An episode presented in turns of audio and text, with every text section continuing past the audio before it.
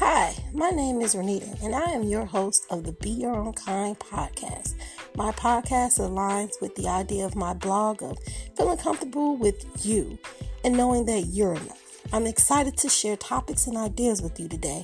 Thanks for tuning in.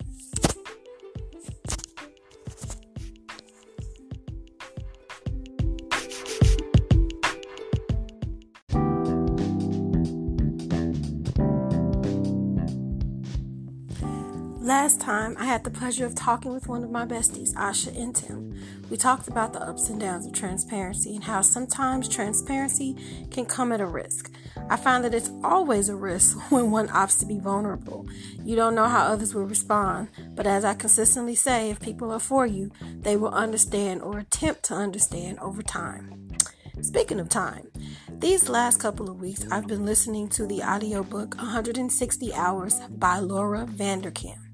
So far, I've learned that we have 168 hours in a week, hence the name, and if we correctly budget our time, we can get the things done we dream to get done.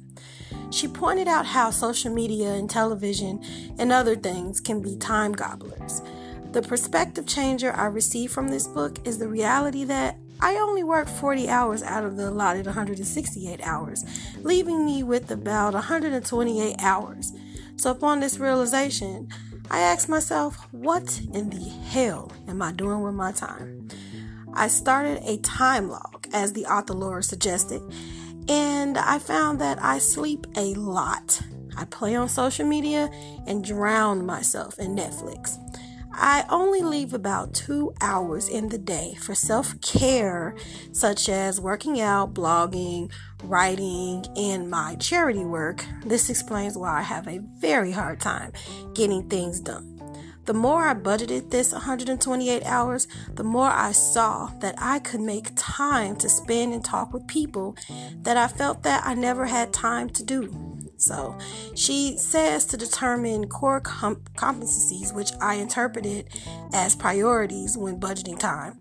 I started thinking to myself, what is important to me?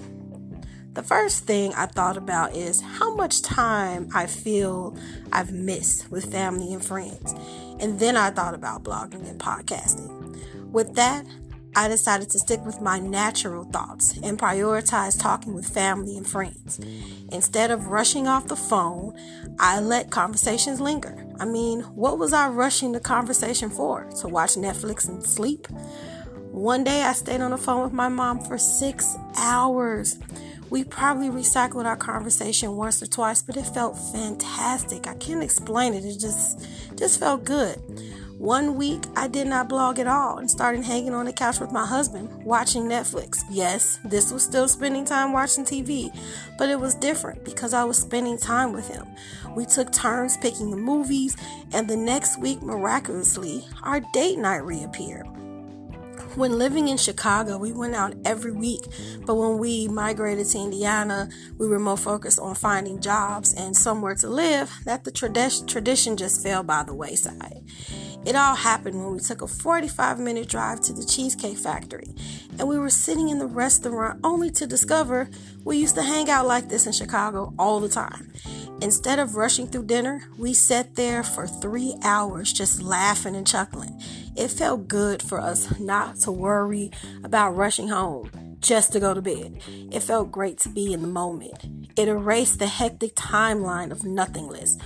All this time, I was rushing to go home and not be productive and then wake up anxious for not being productive.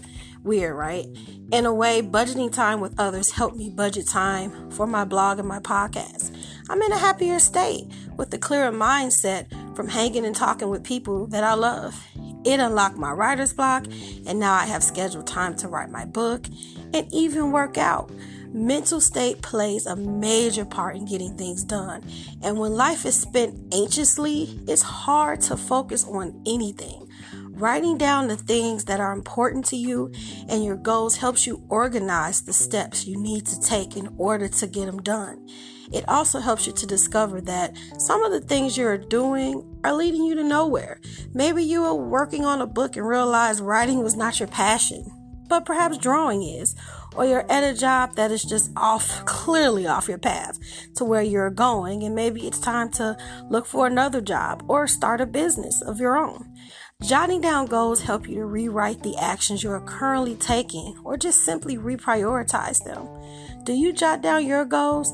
If so, do you create steps or actions to making it happen, or do you stick to routine and fit it in when you can? If you have any comments or questions pertaining to this topic, please feel free to leave it on the BYOK blog, which is BeYourOwnKind.com, under this episode, or leave a voice message through Anchor. Also, if you like what you hear, please follow this podcast on Anchor or Spotify. Until next time, make sure you are making your time on Earth count. And as always, stay true to you. Bye-bye for now.